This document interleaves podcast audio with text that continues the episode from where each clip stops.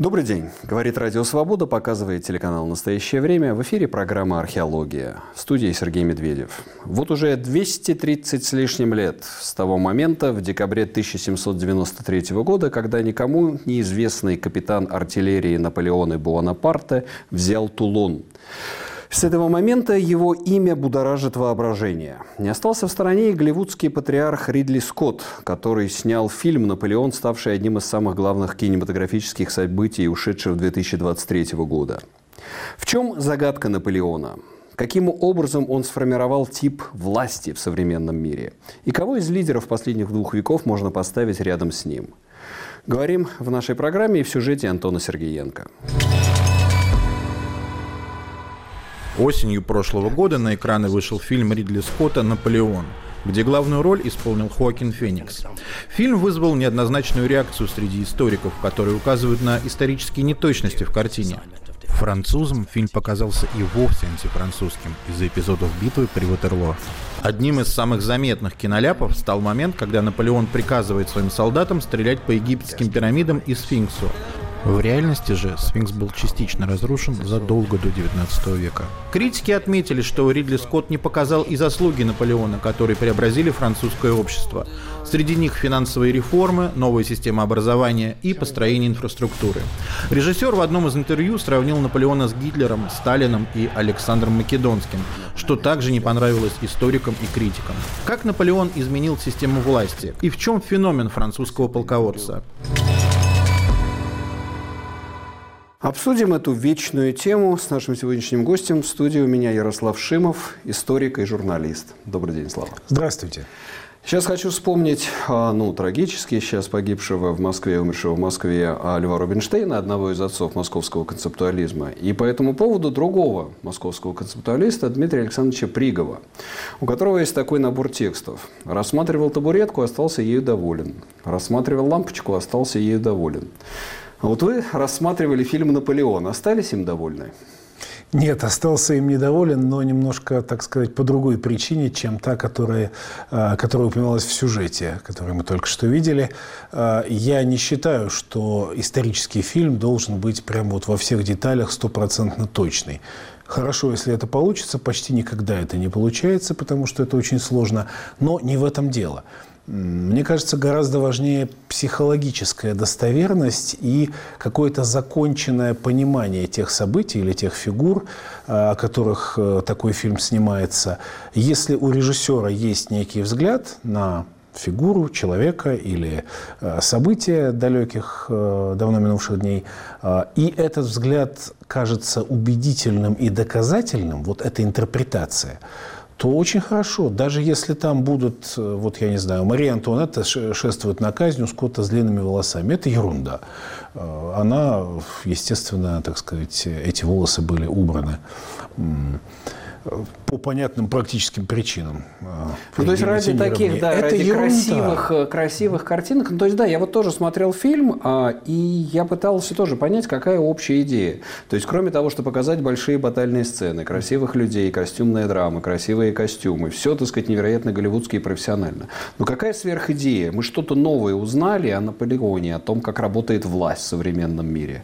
Вот он у Ридли Скотта вышел таким каким-то нелепым и случайным человеком. Я, э, когда смотрел фильм, всегда все время задавался вопросом, а почему вот такой человек, который как бы ну, вроде бы не бесталанный, но это как-то не очень просматривается, который очень зависим от своей, а, скажем так, партнерки Жозефины, который ничем особым-то, ну, да, он лично храбр, там это показано в сцене взятия Тулона, в частности, но ничем особым он не выделяется. Может, в этом и была, так сказать, концепция. Может, это и хотел Скотт показать, что э, диктатором, э, великим полководцем там, способен стать чуть ли не каждый. Но если он так считает, то э, это не очень, не очень убедительно удалось показать, в отличие, допустим, от Толстого. От Толстого войне, приходит да, в голову насморк Наполеона, из которого создана целая философская концепция да, завершения войны Толстой мира можно спорить, естественно, с его э, философией истории, где он довольно презрительно относится к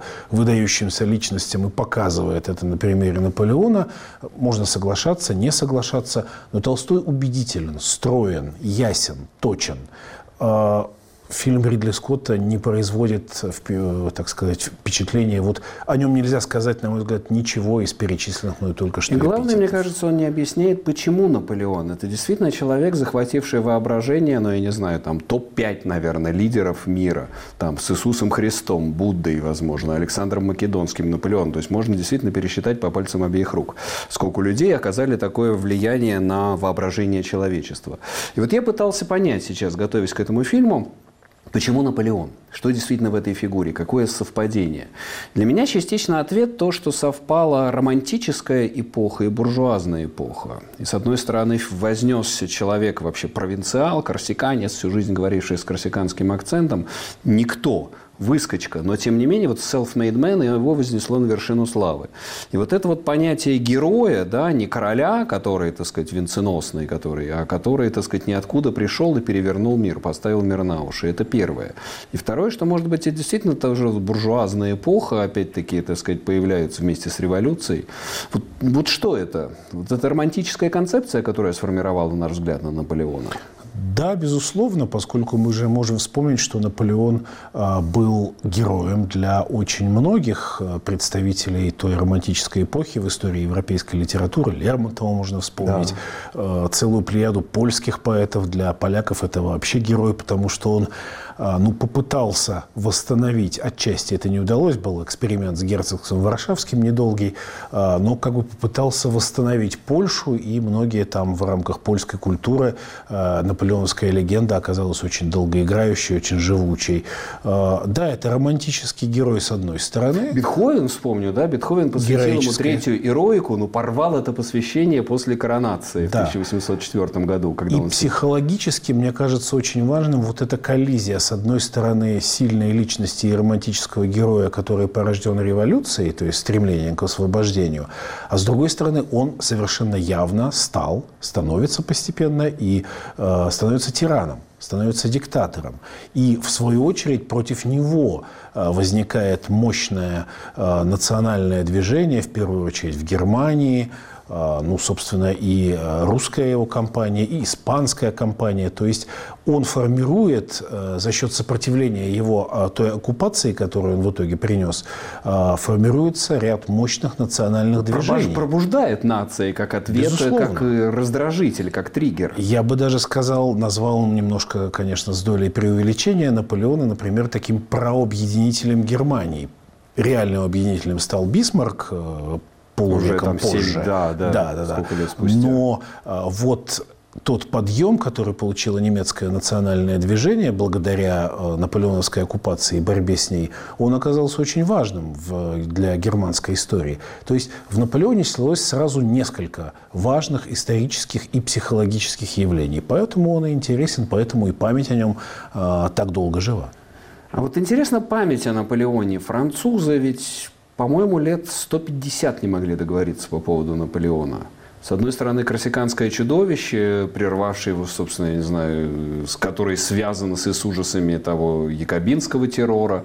В конце концов, он же был якобинцем, да, а, близок, когда он, так сказать, действовал по их поручению. А, и э, с другой стороны, так сказать, зачинатель Новой Франции. Вот я вспоминаю историю Вандомской колонны, да, которую рушили, ставили. Там Гюстав Курбе, бедный, вообще разорился, закончил жизнь свою в нищете за то, что заплатили, заставили платить платить за разрушение Вандомской колонны. И вот я думаю, Франция фактически только сейчас, наверное, да, к Пятой Республике договорилась по поводу Наполеона.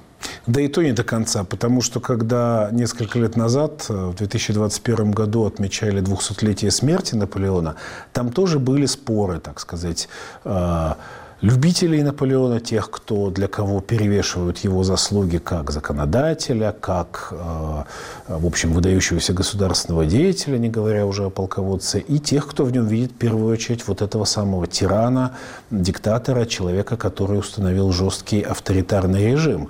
И тогда многие э, в либеральных и левых кругах критиковали президента Макрона, насколько я помню, который почтил память Наполеона определенной речью, где скорее скорее, в общем, склонялся в сторону ну, с почтением о нем вспомнил, хотя не перегибал в этом плане палку. Да, во Франции действительно, с одной стороны, республиканская традиция, а с другой стороны, это жесткое государственничество. Оно имеет давнюю традицию, и Пятая Республика нынешняя, она, в общем, там ей присуща сильная президентская власть, и такой наполеоновский флер в ней есть, тем более, что основателем Пятой Республики, как мы, как мы знаем, явился генерал де Голь, который был фигурой, ну, в общем, по многим чертам сопоставимой с Бонапартом, хотя он-то как раз тираном не стал, он остался в рамках э, да. демократии, но он был вот одной из этих сильных личностей французской истории. Ну да, и, собственно, поэтому то есть с Бонапартом еще самый термин бонапартизм, вот это вот, так сказать, своего рода силовая политика, использование силового пути во власть. Силового, но при этом опирающегося на такую срежиссированную волю народа, потому что а, тот же Наполеон завел механизм плебисцитов, и многие вещи, включая предоставление его императорского титула, а, они как бы формально одобрялись народом на плебисцитах. Понятно, что результат этих плебисцитов был заранее предопределен. Но это вот такое сочетание, бонапартизм, это сочетание С... вождь и непосредственный да так сказать, в непосредственном ну, да, диалоге с народом. Да, репрез... да. репрезентация. За счет да. институтов парламентских, за счет институтов репрезентативных, за счет вот этого всего, что это как да. бы не нужно. Я вот меня это действительно впечатляет. Я признаюсь, я фактически мало спал. Я э, бросился сейчас, вот готовясь к эфиру, перечитывал Наполеона, и, так сказать, по французской революции. Вот сколько я не читал, меня потрясало, как рука об руку шли террор и силовое решение всех конфликтов – одновременно с легализацией, с легализмом, а с абсолютно, так сказать, законотворческим путем всех этих даже страшных казней и всего этого, так, э, так сказать, всего якобинского террора, и затем уже э, термидора и контрреволюционного террора, и э, то, как Наполеон тоже постоянно требовал какого-то народного оформления, что он не является выше, с вышестоящим богоданным человеком, а, требует вот это. И в это отношение, вот я думаю, он тоже действительно является, наверное, отцом современной Франции. В смысле кодекс Наполеона, да, понятие вот этого вот гражданского права, сословного представительства. Ну, хотя, конечно, это уже столетиями сословное представительство было во Франции, но при Наполеоне как-то настолько это институализировалось, вот это в фильме совсем не показано. Конечно. Нет, не показано абсолютно. Наполеон как законодатель, как вот оформитель государства э, в определенной части. Это все абсолютно там идет э, стороной. Э, безусловно, важный момент в наполеоновской эпопее – это именно то, что он революцию, с одной стороны, обуздал, а с другой стороны придал ей некие вот, некие вот такие формальные черты. Это и система префектур, вот это сохранявшаяся, да, собственно, сохраняющаяся да, до сих, до сих пор. Да. Это и упомянутый вами кодекс Наполеона, который действовал еще очень долго в основных своих, э, так сказать, принципах. У Наполеона было презрение к институтам вот этого парламентского представительства. Он разогнал, так сказать, представительские институты во время переворота 18-го Брюмера, что в фильме, кстати, показано, но тоже таким полупародийным образом. А, и а, он своим когда писалась Конституция новая, оформившая режим консульства, он ее авторам сказал по, по легенде «пишите коротко и неясно». Ему это не нужно было, для него это было не главное. Он собирался править сам, но э, в серьезных вещах, касающихся собственности, гражданского законодательства, он действительно смотрел глубоко, и там уже не было, не коротко, э, не было коротко и неясно. Было четко, ясно разделено на параграфы и описано детально. Ну да, когда задумываешься о современной Франции, она во многом уже возникает. И, так сказать, с одной стороны, дух революции, с другой стороны, вот это вот большое государство, и дух э, конституционализма, и законности, и крючкотворства бюрократии. Все это как бы возникает. Но по делу, я думаю, под Францией потребовалось, наверное, еще лет сто чтобы стать нацией, как и всем остальным. Я вот сейчас вспоминаю знаменитую книгу историка Ойгена Вебера о «Peasants and Frenchmen», как э, крестьяне стали французами. И он относит это уже к формированию 1870-1914, то, то еще, еще сто лет национального строительства Франции ну, есть, да, есть у французских историков, Марк Ферро, например, видный французский историк, об этом писал, теория длинной, большой французской революции, и они действительно рассматривают ее как процесс, который mm-hmm. занял сто лет. А, то есть с окончательным оформлением и установлением Третьей Республики со всеми ее институтами, это 1870-е, 80-е годы, а, только, по их мнению, приходит а, вот окончание действительно французской революции. Наконец устанавливается республиканская традиция как доминирующая. А, если цитировать Адольфа Тьера, это, собственно, отец-основатель Третьей Республики, да. тот, который подавил э, Парижскую коммуну, очень этим, так сказать, разозлив Маркса, Энгельса и многих социалистов. Э, так вот, он говорил, что республика – это режим, который нас наименее разделяет. И вот этот режим восторжествовал, Третья республика длилась дольше всех остальных, 70 лет, пятая должна ее скоро догнать, даст Бог. Вот. И э, таким образом революция завершилась и законодательно, и политически, но для этого потребовалось много лет и много переворотов и смена там почти десятка режимов. Ну да, практически революционное столетие, столетие Францию лихорадит. Мне совершенно, может быть, отдаленно вспомнилось, но тоже, так сказать, вот как а, на дыбы поставил Русь Иван Грозный, а после этого еще сто лет потребовалось для того, чтобы как-то Россия утряслась. Вот это смутное столетие, бунтажный век, 17 век аж до Петра Первого продолжалось. То есть, видимо, все-таки потрясения, которые были в наполеоновскую эпоху, они э, действительно Францию, в общем-то, весь 20 век от них э, во многом э, потрях, потряхивало. Ну, в самом деле, Наполеоновская эпоха является какой-то э, основополагающей вообще для понимания современности, для понимания не только Франции, для понимания всего современного мира. Да, и не случайно, я думаю, все глобальные лидеры себя так или иначе мерят Наполеоном. Ну, во всяком случае, он стал таким почти что мемом в том смысле, что э, каждого э, диктатора, тирана, особенно склонного к военным предприятиям и авантюрам, автоматически с Бонапартом сравнивают. Это да, безусловно. Ну, интересно, да, что при этом вот все-таки и у Толстого, и в фильме Ридли Скотта он не показан сверхчеловеком, вот этим вот такой ницшанской фигурой, которой позже он рисовался. Ну, об этом мы поговорим в следующей части нашей программы. Программа «Археология». Продолжаем наш разговор о Наполеоне в связи с новым фильмом Ридли Скотта и вообще с э, разговором о типе лидерства в современном мире. Наступает ли снова эпоха больших лидеров, эпоха Наполеонов, после десятилетий достаточно бесцветных лидеров, лидеров функций? Приходит ли эпоха больших идей и больших людей? Рассуждает об этом Илья Будрайцкий, политический философ, который также посмотрел фильм Ридли Скотта и написал о нем рецензию.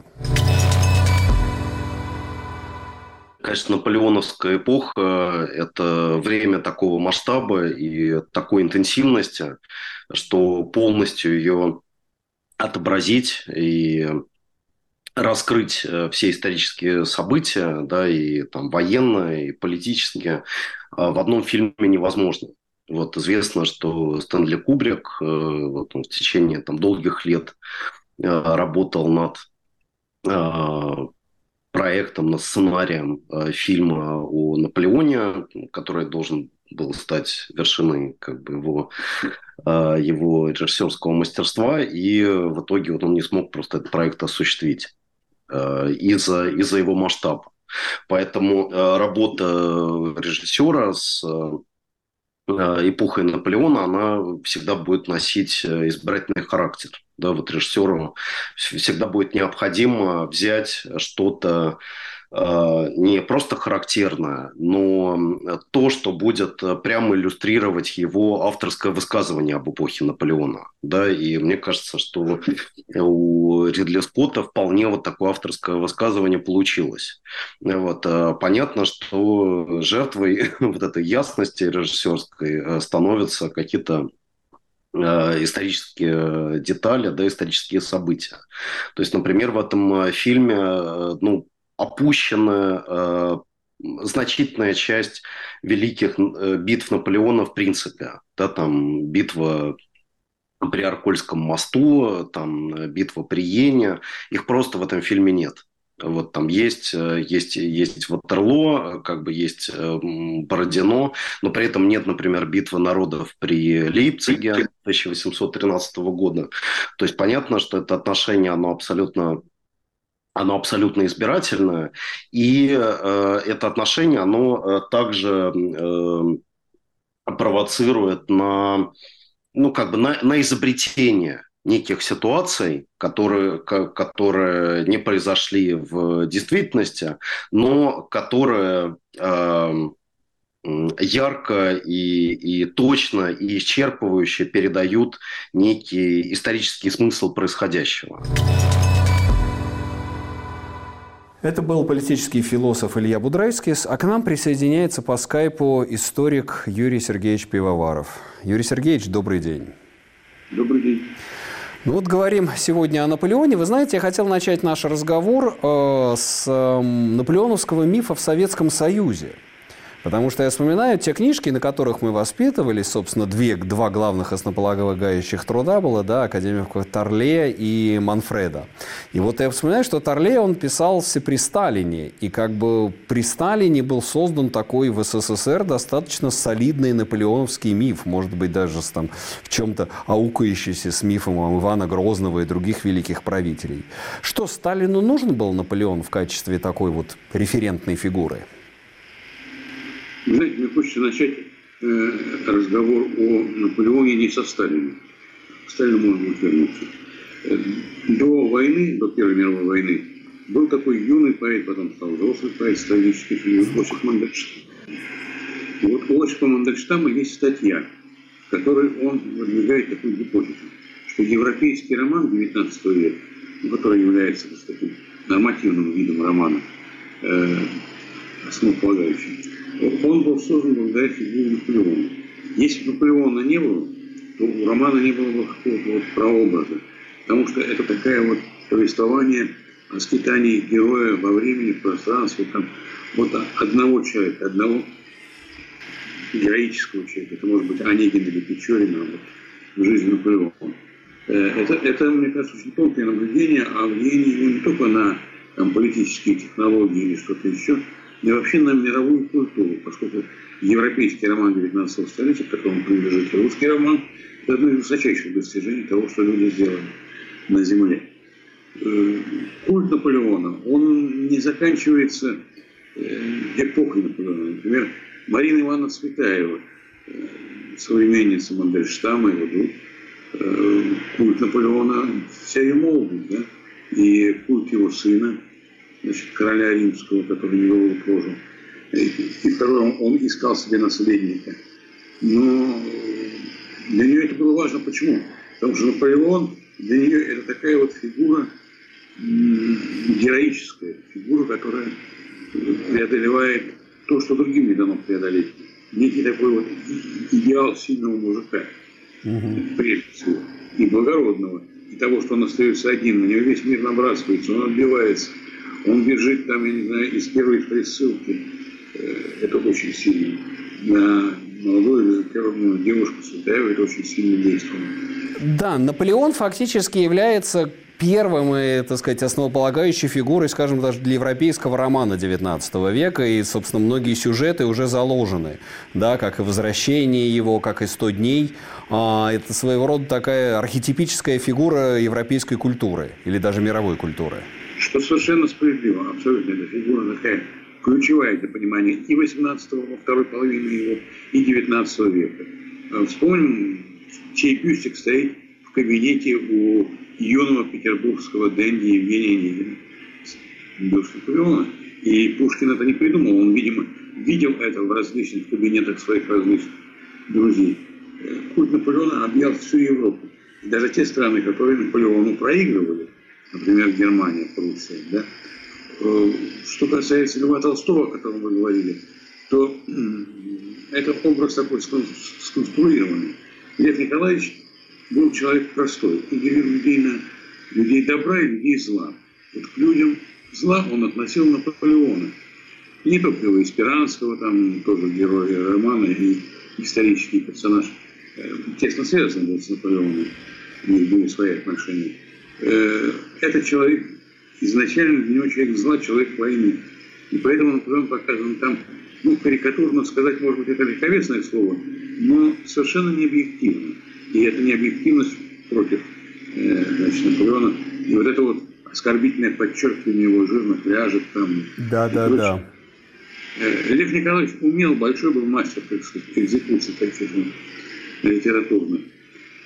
И в этом смысле, в этом смысле Наполеон, конечно, не вызывает никакой симпатии. Ну, он, да, он не вписывался в его концепцию истории, в его концепцию человека. Но, тем не менее, вот сейчас я хочу к Ярославу обратиться, к нам в студии. С Наполеоном вот я пытаюсь понять, сформулировать, в чем вот такая вот новизна, что, может быть, действительно какой-то персоналистский тип власти появился при, с э, фигурой Наполеона.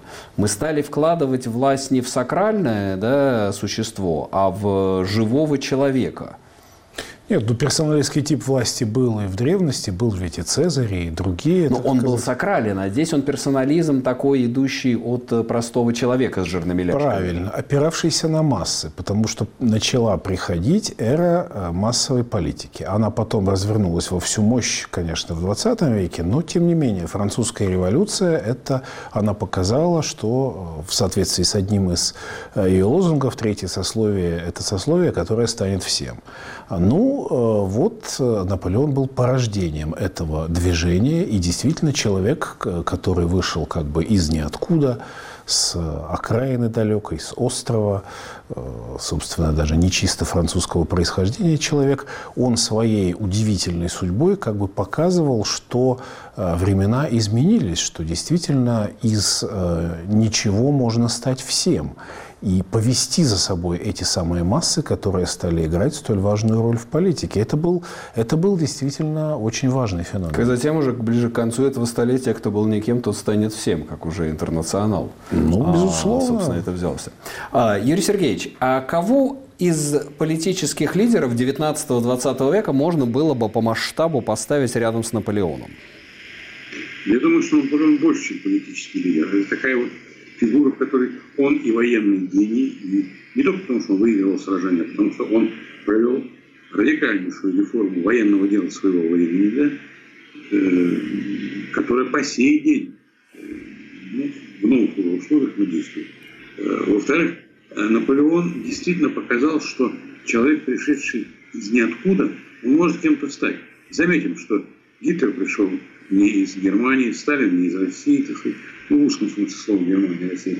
Это как вот характерно для... Кстати, то, да, действительно интересно, как бы человек приходит с периферии и становится в центр нации, нации строительства. Да, но периферия может быть не только такой, что ли, э, ну, географической периферии, может быть и социальной. Например, Спиранский, которого я упомянул, он из семьи беднейшего священника.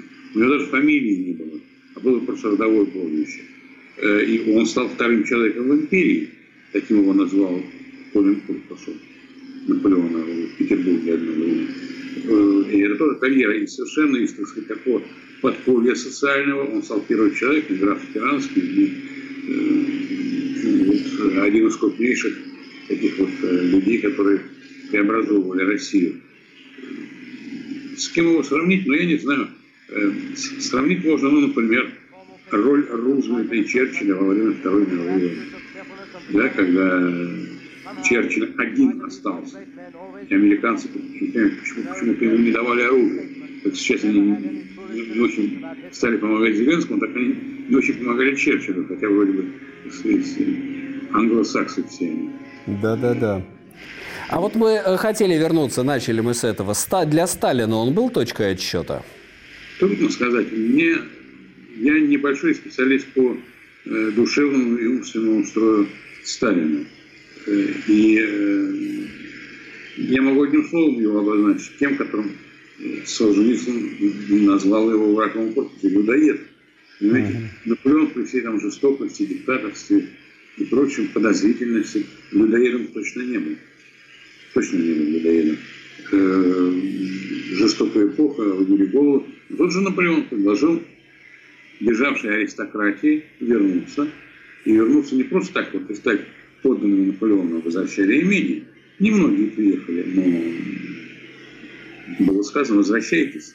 Ведь никакие Сталина не предлагали, там, я не знаю, там, князю Трубецкому или там я не знаю, Милюкову или Бунину вернуться. Ну да, нет, тут сравнение, конечно, да. Тут сравнения никакого быть не может. Я думаю, что он, он прежде всего вдохновлялся сам собой, безусловно. Но я думаю, что ему были близки эмоционально русские тираны. Это Грозный, это Петр. Известна же его э, реакция на фильм про Ивана Грозного. Это ту серию, которую уже не пустили из мечтания. Э, «Эх, Петруха не дорубил», сказал он. То есть по странной филиации идей, это выражение Толстого из романа «Война и мир», по странной филиации идей, смотря Ивана Грозного, вспомнил Петра, который не дорубил. А если бы он дорубил, то ничего бы не было такого плохого. А вот Сталин дорубил. А Сталин, да, дорубил уже. Во многом связано с тем, что он дорубил. Да. А я сейчас хочу к Ярославу обратиться. А вот действительно, вот получается, что Сталин как бы давал заказы на большие нарративы. Петр I Алексею Толстому, Иван Грозный э, Сергей Эйзенштейн. И вот действительно, может, академику Торле был такой как бы, ну, не личный, но заказ в духе времени. Цайтгайст на такую романтизированную биографию Наполеона. Ну, весьма вероятно, конечно, это было в духе вот этого позднего сталинизма, который э, опирался на э, эти большие исторические примеры. Э, мне тоже сложно сказать, что именно ну, да, Сталину что было по душе, так ну, сказать. Ну да, нет, ну, видно, что как бы подверстывается, так сказать, круг, он любит ставить большие фигуры, да, в центр э, сознания ставятся, несмотря на то, что они как бы, так сказать, императоры и контрреволюционный был. Ну, безусловно, но ведь э, поздний сталинизм для него и было характерно Имперское. возвращение очень многих имперских и начало, фигур, да. и событий, и идеалов, потому что оно ставилось на службу этому режиму, который, в общем, тоже стал э, имперским, но я совершенно согласен с тем, что прозвучало в куда более людоедской форме. Ну да, ну, к вопросу о людоедстве фильм заканчивается титром о том, что 3 миллиона жертв э, наполеоновские войны а, унесли. А, и, ну, и вообще революция, вся вот эта вот эпоха. Здесь как-то, это в фильме, кстати, показано, роль насилия и некая этическая оценка насилия. Показано. Это показано в тех же батальных сценах, где очень так ярко погружаются умирающие солдаты под лед э, озера, э, на котором, на котором да, происходит кадры, часть да. битвы при Аустерлице. Да. А, да, безусловно, этот момент тоже не стоит, э, что называется, сбрасывать со счетов. Я имею в виду то, что Наполеон, ну, в общем, не останавливался перед кровью, но в нем не было этой параноидальности, в нем не было желания лить кровь ради крови. Он расчетливо применял насилие. Например, он действительно позвал, пригласил аристократов возвращаться. Но, с другой стороны, когда а, король в изгнании Людовик XVIII написал ему письмо с предложением, что, мол, позови меня обратно и обещаниями, так сказать, всяческих благ, а, в обмен на это, Наполеон дал ответ тем, что казнил герцога Энгиенского, родственника королевской семьи, похитил его из маленького германского княжества, где тот жил, а, привез и буквально в считанные часы поставил его к стенке. Жестокий, абсолютно варварский поступок. Но, с другой стороны, это было четкое послание. Нет, ваше время кончилось. Правлю Франция и я. Но это не было желание залить Францию кровью тех же аристократов. А, Юрий Сергеевич, э, вот такой вот последний вопрос я хочу. А сейчас в современном мире тип власти уже другой? В 21 веке уже ушел вот этот вот большой нарратив и большой человек, стратег, полководец, реформатор одновременно? Ну, времена действительно другие, это естественно. Но они всегда другие. Там, скажем, 300 лет назад они были другие, через 300 лет другие. И каждая эпоха свой отпечаток накладывает. Ну, например, я сегодня вижу очень такого крупного человека, неожиданно крупного, это Владимир Зеленский. Такой, вы знаете, украинский Черчилль. Он даже иногда повторяет его, дайте нам оружие, остальное мы сделаем сами. Это Черчилль время по всему родине. Вот. Человек, который тоже ведь возник ниоткуда, ну, провинциальный актер, э, в провинциальном городе, э, но этот человек не просто талантливый актер, здесь я не беру, что это не моя профессия, Но то, что он совершенно выдающийся государственный человек, факт мы это видим. И он вдохновляет нацию, он строит нацию. Это вот сейчас на наших глазах происходит то, что в политической науке называется nation building или state building. Два разных процесса были. И, конечно, он центральная фигура этого процесса. И центральная фигура сопротивления украинского народа злу и агрессии. Это очень крупная фигура, несмотря на то, что внешне он такой невысокий и, в общем, не античный герой внешне. Да. Да, вы знаете, очень, да, очень интересно, действительно, вы здесь в этом контексте вспоминаете Зеленского, и ну, будем надеяться, действительно, что Зеленский э, и в дальнейшем, так сказать, миф Зеленского, он ляжет э, в основание новой украинской нации, которая сейчас э, в горниле войны фактически рождается на глазах. У них нет, к счастью, другого выхода. Им надо стать нацией. Они уже народ, теперь надо стать нацией. Да. Спасибо. Юрий Сергеевич, академик э, Юрий Пивоваров э, был с нами на связи по скайпу, а мы вернемся через мгновение.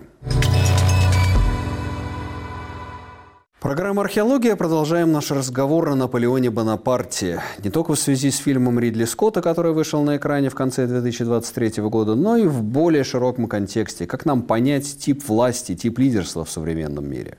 Рассуждает об этом политолог Андрей Колесников. Думаю, что кризис лидерства очевиден. Э, это заметно в том числе э, и потому, что э, на арену выходят, например, в Европе крайне правые партии. Это говорит о том, что на фланге либеральном, на фланге социалистическом, социал-демократическом нет лидеров, которые бы удовлетворяли избирателя. Но это лишь одна из причин представляется, что масштаб этих лидеров по сравнению с теми, которые были в послевоенное время или 60-е, 70-е годы, 80-е, он как-то мелковат.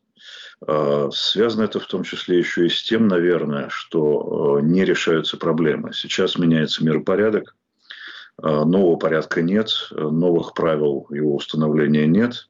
А, мир раздирается самыми разнообразными конфликтами во множестве частей света.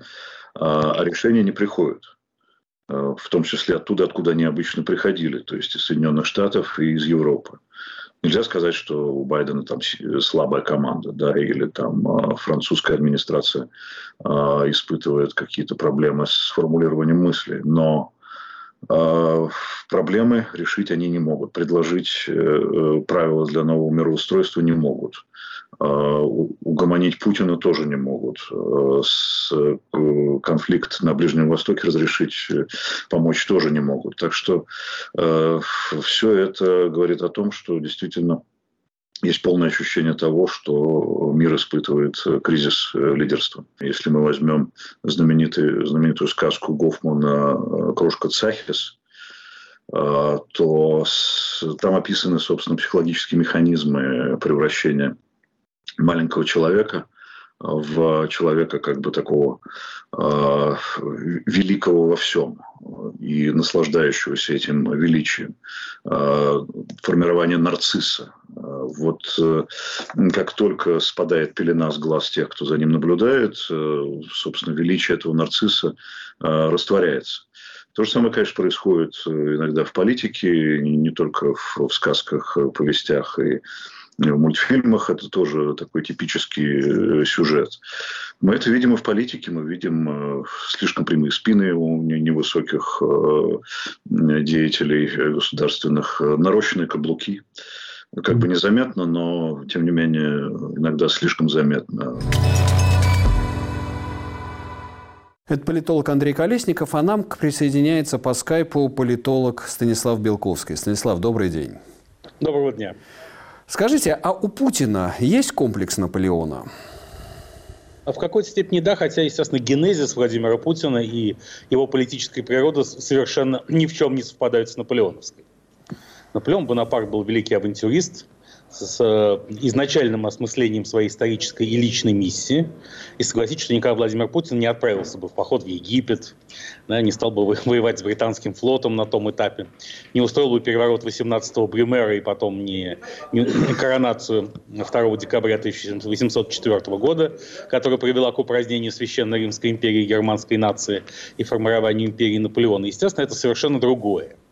Но со временем неожиданно Владимир Путин начал понимать, он начал это понимать и, в силу, и под влиянием, то есть изначально, извините, я забегу назад немножко, Путин скорее испытывал комплекс самозванца которого у Наполеона э, практически не было, хотя это тоже спорный вопрос, потому что возвращение Наполеона к теме легитимизма, к тому, что породниться с традиционными евро, старыми европейскими монархиями, его претензии сначала на руку э, дочери Александра I, прошу прощения, сестры Александра I Анны Павловны, потом его женитьба на Марии Луизе, дочери э, императора Франца. Все это, безусловно, изобличало в нем этот комплекс неполноценности по отношению к старым династиям но, но не по отношению к собственной власти, которую он считал абсолютно легитимной и добытой в справедливой борьбе, как за самого себя, так и за определенный комплекс идеалов и ценностей, которые Наполеон Бонапарт, безусловно, воплощал. Это было не просто свободолюбие, или даже не просто воплощение интересов Франции, так как он их понимал. Это было воплощение ценностей новой Европы. И не случайно гражданский кодекс Наполеона, сказать, это одно из его важнейших достижений. Да, уже об этом мы говорили. Да-да. А, ну да, генезис, генезис, конечно, совершенно другой. Ну, со временем Владимир Путин, возвращаясь назад к своей да который отвлекся назад Наполеона. Со временем Владимир Путин вдруг начал понимать, как под влиянием своих друзей в евроатлантическом мире, например, Герхарда Шрёдера и Сильвио Берлускони, так и просто в силу объективного хода вещей, что он лидер выдающийся, незаурядный, мало с кем сравнимый. И с какого-то момента Путин самозванец, когда он должен был себя ущипнуть и сказать, неужели это я президент Российской Федерации? Ведь этого не может быть. Путин из тех времен, из начала нулевых, когда он вообще собирался по ряду свидетельств, которым можно доверять, оставаться у власти один срок. Ну, только чтобы выполнить свои обязательства перед приведшего к власти семьей Бориса Ельцина. Согласитесь, что Наполеон Бонапарт никогда бы так не рассуждал он вдруг превратился в совершенно незаменимого лидера не только для своей страны, но и для всего мира. И на сегодняшний день он предводитель процесса разрушения американоцентричного мира, причем он видит свою гигантскую миссию, безусловно, сопоставимую с наполеоновской, а себя сопоставимым с Наполеоном Бонапартом. Ну вот здесь, да, вот здесь какой-то параллелизм. Действительно, тот воевал с англосаксами. В фильме тоже это смешно показано, в фильме на английском языке, он, э, так сказать, все происходит на английском языке. Человек всю жизнь воевавший с англосаксами. И Путин воюет с англосаксами. Здесь хочу к Ярославу Шимову обратиться. Вот, может быть, вот э, то, чем мы закончили э, прошлую часть, мы говорили, что, эм, ну да, в современном мире размывается вот этот тип такого сильного лидера, персоналистского лидера. Но сейчас мы видим, как возвращается этот тип снова. Сейчас я не про Путина говорю. Сейчас я говорю про, скажем, таких сильных персонажей, которые резко меняют правила игры. Виктор Орбан, о котором вы недавно писали. Э, Трамп, император Си, который тоже осознал свою функцию во власти, вот как, как и Путин, э, который говорит Станислав. Вот хотя бы вот эти люди. И Эрдоган. Тоже мы говорили об Ататюрке, и Эрдоган как бы такой анти-Ататюрк, но тоже, как он себя видит в качестве отца нации. Да, ну сейчас э, эпоха, когда возник, видимо, запрос опять на э, персоналистскую власть по разным причинам. По причине по той, о которой шла речь в сюжете, э, которую упоминал Андрей Колесников, э, рушится миропорядок определенного типа.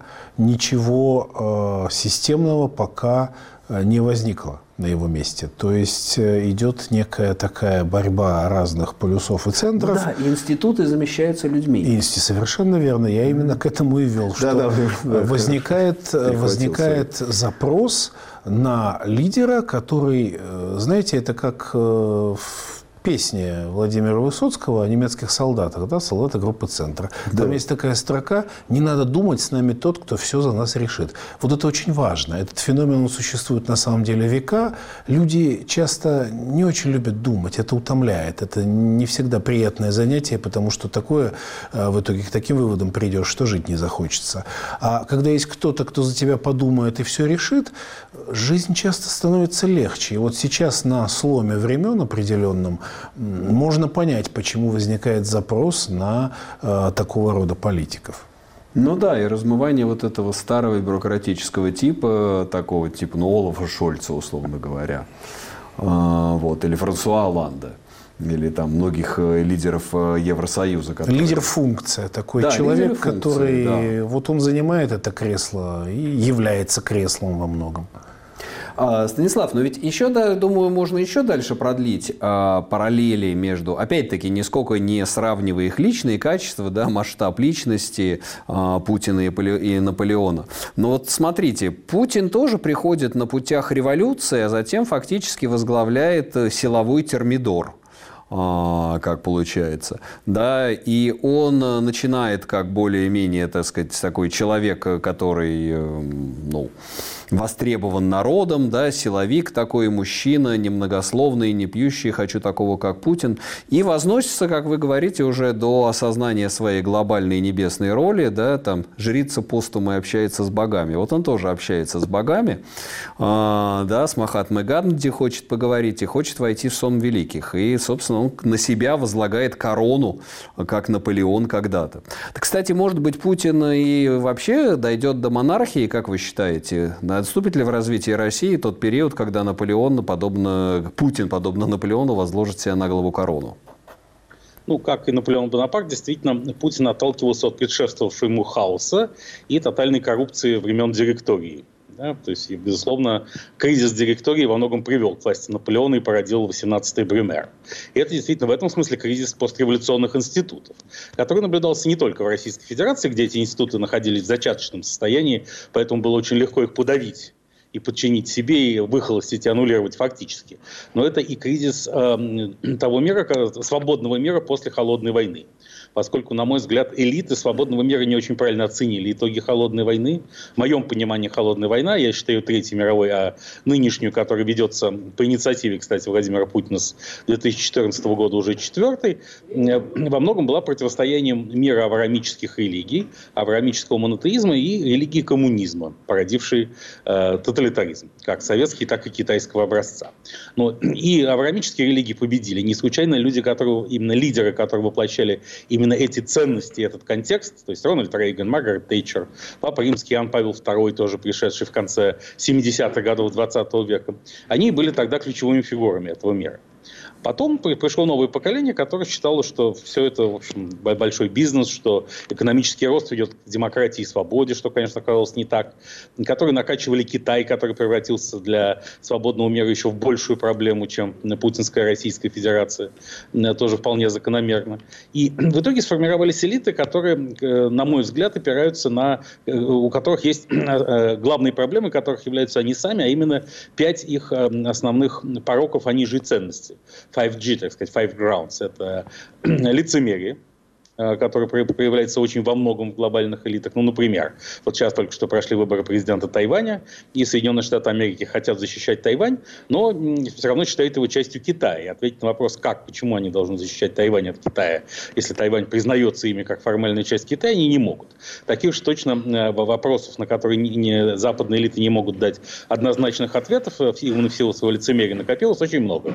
Сюда же еще четыре основания. Эти, коррупция, непотизм, высокомерие и некомпетентность, что, или скорее, некомпетентности как следствие высокомерия по принципу Даннинга-Крюгера, что очень ярко проявилось и в период COVID-19, когда принимались совершенно безумные решения, по многому подтолкнувшие тоталитарных лидеров к дальнейшему наступлению на основы основ э, свободного мира.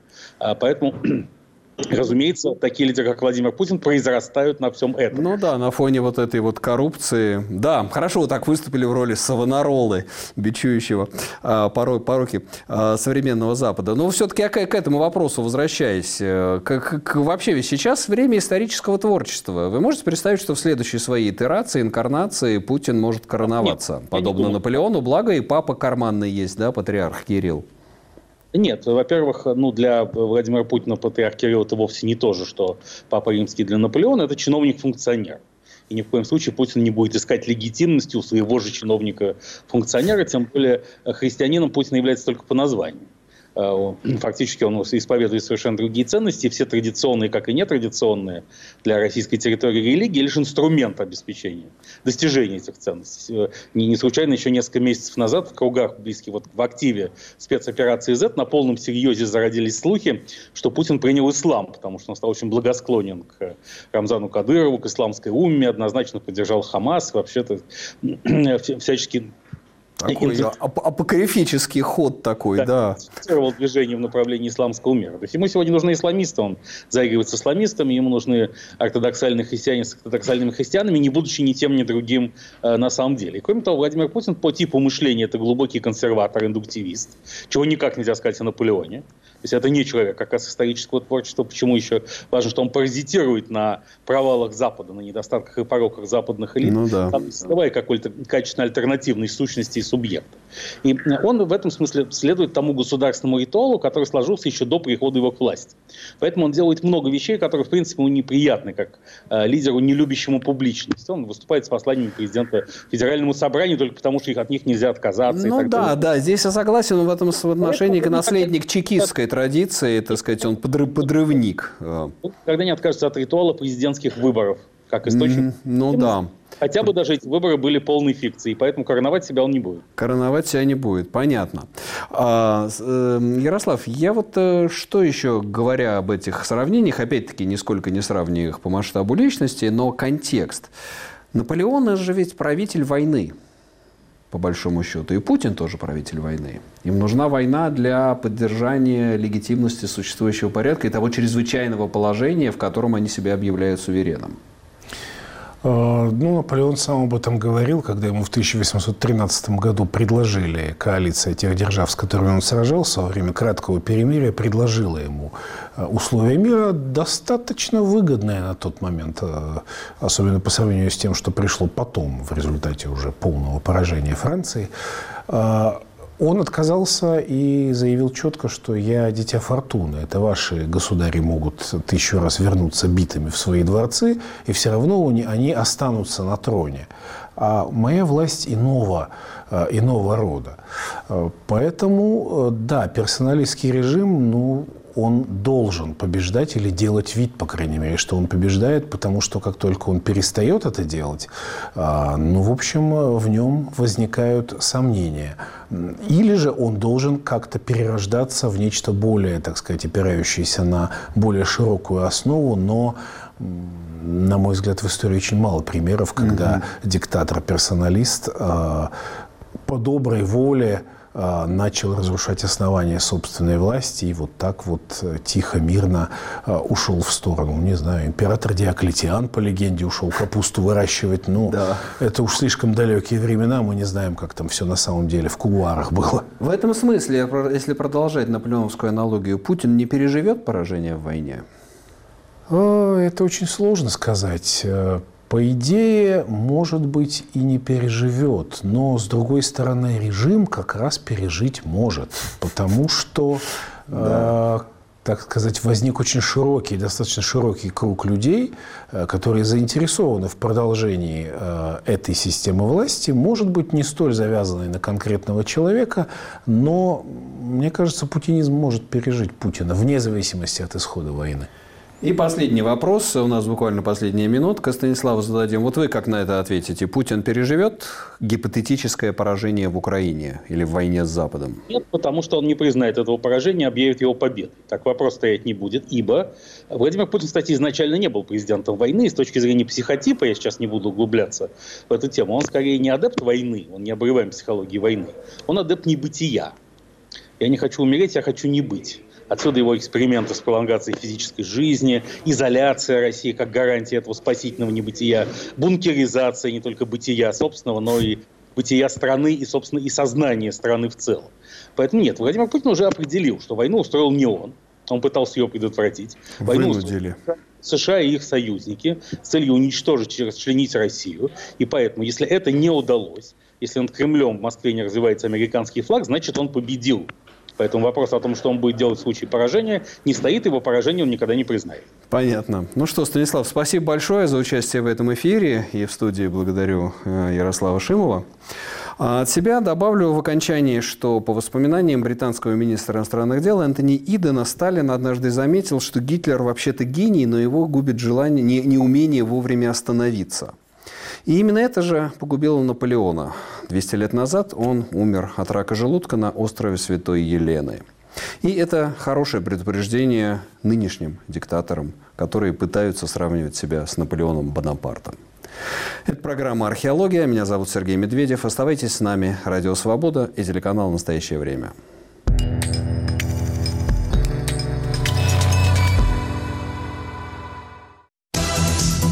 Говорит и показывает Радио Свобода. Это программа «Лицом к событию». Здравствуйте. У микрофона Елена Рыковцева. Лидеры общественного мнения под огнем ведущего Радио Свобода. Избиратели тянут Путина, Путин тянет Медведева, Медведев тянет Мутко и всю эту остальную свою старую знакомую компанию. Все... Радио «Свобода». Мы стоим лицом к событиям. Слушайте сразу после выпуска новостей.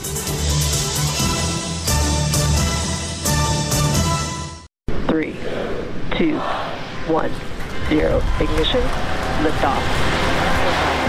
Илон Маск еще только запускает свои спутники, а мы уже в космосе. Кристально чистый сигнал доступен со спутника Eutelsat Hotbird. Подробнее в разделе «Как слушать» на нашем сайте свобода.орг. Слушайте «Радио Свобода».